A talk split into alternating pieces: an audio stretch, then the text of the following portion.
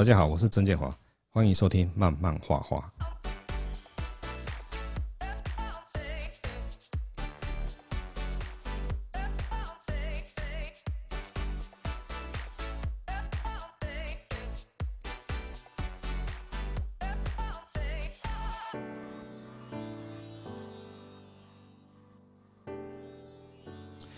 呃，最近合作我签了几张合约了，好，那刚好也有人私下问说一些发案跟接案的事情，嗯想说我之前有针对一般的业主想找漫画家合作啊，需要提供哪些资料啊，那方便漫画家在合作前做一个评估。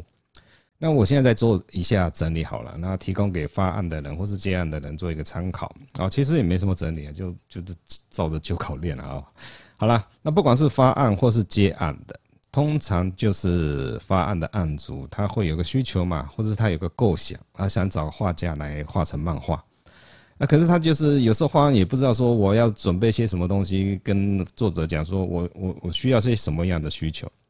那这边我会建议啊，发案的案主你就把相关的想法把它整理一下，啊，准备几个简单的要点啊，提供给漫画家接案的人去做个评估。啊，那这样画家他就比较有概念，知道说你要的东西是什么，是不是这个案子是不是适合他？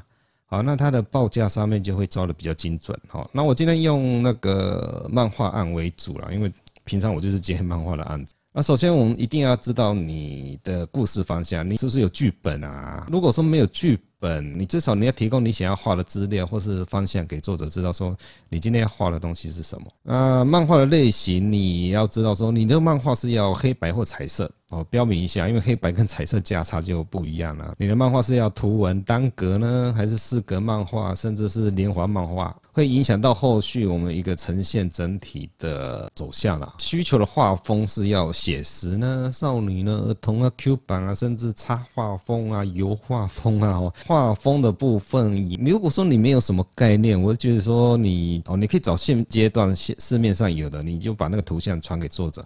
你就说，哎，我大概想要这样子风格的东西，那有没有办法画出来？那不是每个画家所有风格他都会画，他会依据你提出来的这个风格，他才想说，哎，这个案子适不适合他？再就是你的这个用途，你这是要广告宣传呢，还是呃内部员工的手册小插画啊？那甚至是杂志？平台上面连载啊，这个都有可能。稍微标明一下，说你大概会用在什么样的地方呢？你要可能是要纯粹就是出书，画一个个人传记之类的。哈，讲清楚的话，画家也会知道说，哦，你会用在什么地方哦。哦，这些都会牵扯到一个授权的范围，哦，免得到时候使用的时候发生哎认知不一样，用到一个很尴尬的地方去啊。还有你的稿量，哦，比如连环漫画有好几页嘛，你大概要几页几折，甚至你要一本书或是好几本书，那就是每一本书它会有多少页？不同的漫画形式，它有不同的呈现方式跟效果。有这些概念，你会比较好去进行你要的这个作品。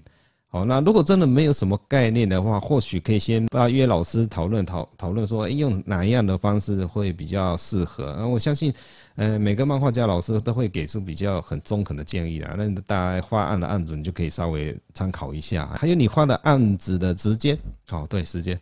是不是很急哦？急急就是急件嘛，对。如果不急，那那至少有个截稿时间啊。没有截稿时间，你也不知道什么时候会画完。对所有的制作成本是一个很大的损耗。哎，制作时间、截稿时间，好，就先定出来。讲了很多，你会发现大部分都跟钱有关系嘛。所以说稿费呢，你的心中是不是有个预算？没什么预算，没有没有概念，那你可以依照我们前面讲的列出这些东西。那找到合适的老师的时候，依据他的工作的模式是，呃，报个价给你啊，你再去。斟酌说这样的预算是 O 不 OK 的？报价完之后，最重要就是联络方式。如果说你没有联络方式的话，那我们就算接这案子也联络不到你。那我这边讲到哈，就是还是要给大家一个概念啊。我们一本漫画它计价的方式，其实漫画不是只有图像嘛？我刚才前面有讲过，那漫画它包含我们的制作时间的一个长短。它里面细分成漫画剧本啊，或者漫画设定啊，漫画造型和场景啊，漫画分镜、漫画完稿，甚至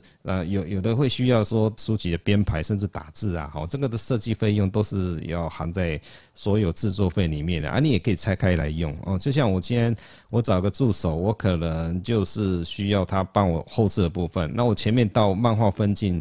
呃场景设定啊，或是剧本这个部分，我这边会完成。完成之后，我会找一个就是帮我把这这个东西分镜的这个东西，把它画成一个完整的图哦，就会这样子的去做切割。那这样子做切割的情况之下，我们就可以很容易估算出我们所需要的费用。来应征的人，他也知道说他要负责的权责到哪里，就是讲来讲去都是牵扯到钱呐、啊。像画 Q 版跟画写实的价钱就不一样嘛。哦，按黑白彩色的价差也不一样啊。大家会说，哎，老师，我要怎么去估算我的稿费了？最快的一个方式就是，我们大部分都会用一页一页来算嘛。假设一页我们就抓两千块好了，黑白稿你就两千块，你觉得很合理的话，你这两千块可能你是不是要包含你的编剧要分镜，一直到完稿一一套流程全部跑完？好，这样你觉得，哎，两千块 OK？好，那今天这个案主他他希望有一百页的漫画，那所以说最少你就是二十万。的制作费用稿费吧，我大概就是这样子，很简单去算了哈。那我我刚才举例那两千都是一个举例啊，实际价钱都看还是要看你怎么去做评估。发案的案主，我们在签订合约的时候，也大概也会有几种状况，一种就是直接全部买断哦。所谓买断不是把那个作者名字一起买，不是哈。那其实这关关系到一个著作权的部分。嗯，我在我的 YouTube 里面有一集专门在探讨这个著作权部分，大家有兴趣可以去找一下。那另外一种就是用刊载费，哦，就是纯粹就是在这个平台刊载，那刊载它就付你的一个基本的稿费。刊载的期限到了之后，那你作者还是可以把你的作品集结出书，哦，你想办法去集结出书，哎，对，那他就不去干涉你。好，那这其实都跟合约有关系的，就看你到时候实际上你怎么跟对方发案的人去签这个合约的使用的一个延伸的权利。案主期望的付款方式跟预算啊，这个都是会影响到所有我们在签订这些合约的时候他的一个意愿。合约这种签订的注意事项，这我我觉得这个可以讲一集。那我们有机会的话，有需要我们再来讲好了，好不好？第一时间就了解说，哦，案主的需求是这些东西。那我们在接这个东西的时候，就心里就会有个底。毕竟发案的案主比较关心的是画家，你可不可以接？你有没有能力接？还有你的价钱是多少嘛？都讲得很明白，就是这样子。好，那详细的合作还是必须双方面对面详细谈，要不然到时候合约签了，头期款也拿了，结果。发案的案主不照当初讲的方式来做，那画家会画得很痛苦，那发案的人也会很痛苦。那基本上我是不反对试画比稿啊，但如果今天找的老师已经是有出书或是有名的作者了哦，比如得奖无数的那一种，哇，那个我是觉得基于尊重我们漫画家老师的一个立场，我就是比较建议啊，从现有作品来评估这个画家是不是符合你发包的人的条件就可以了。他已经有一定的程度了，那你也可以从他的作品了解说，你这个案子是不是适合他啦？啊，如果你真的要还是想要试画比稿的话，那还是会比较建议，呃，老师的试稿的费用是不是你要写清楚了，要跟老师说，哎，这个还是会另外给费用，要不要画了之后结果做白工啊？这个我觉得说这不是很好，那。因为一般试画的笔稿的方式比较适合手头上没有太多作品的新人，因为新人没什么太多作品，那所以呃发案的案主就不不好去做评估嘛。我反过来好了，如果说我自己要投案呢？啊，哎，不是投案，哎，投稿，哎，投稿。大部分的新人会面临到一个问题：我今天投稿，我准备些什么东西？最重要就是你的作品集要有。你去投稿，你出版社也好，那发案的案主他才知道说你合不合适，因为没有看到你的作品，他就没有办法评估了。所以一般新手没有作品可以评估，就会比较麻烦一点。你没有东西嘛，那时候案主会叫你要求你去做试画，因为你没作品。可是我觉得这也不算算算试画，因为毕竟案主他还是要负担他的成本的一个风险。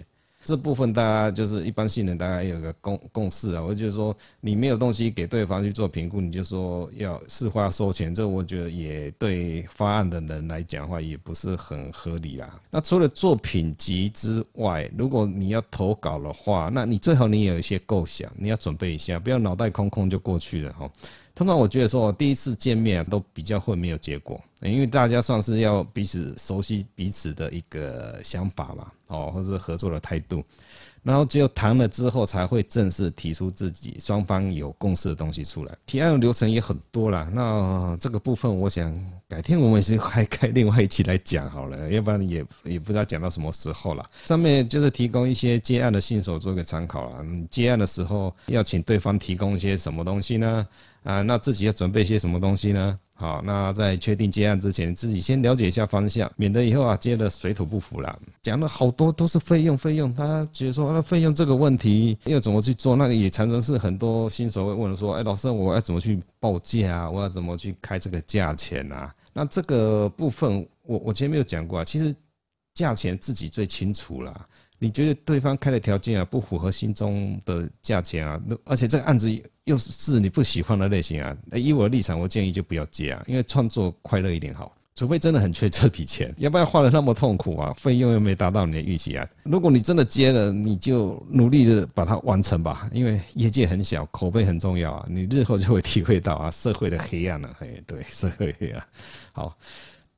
那你也可能说，哎，那我可不可以上网找一下别人是怎么去定价的？嗯，我觉得是可以参考啦。可是你不是他，因为他觉得合理的价钱是他的价钱，所以依据别人的定价接案子，其实都不是很准哦。因为真正的价钱啊，在你的心中。啊，我是曾建华，慢慢画画，下次见。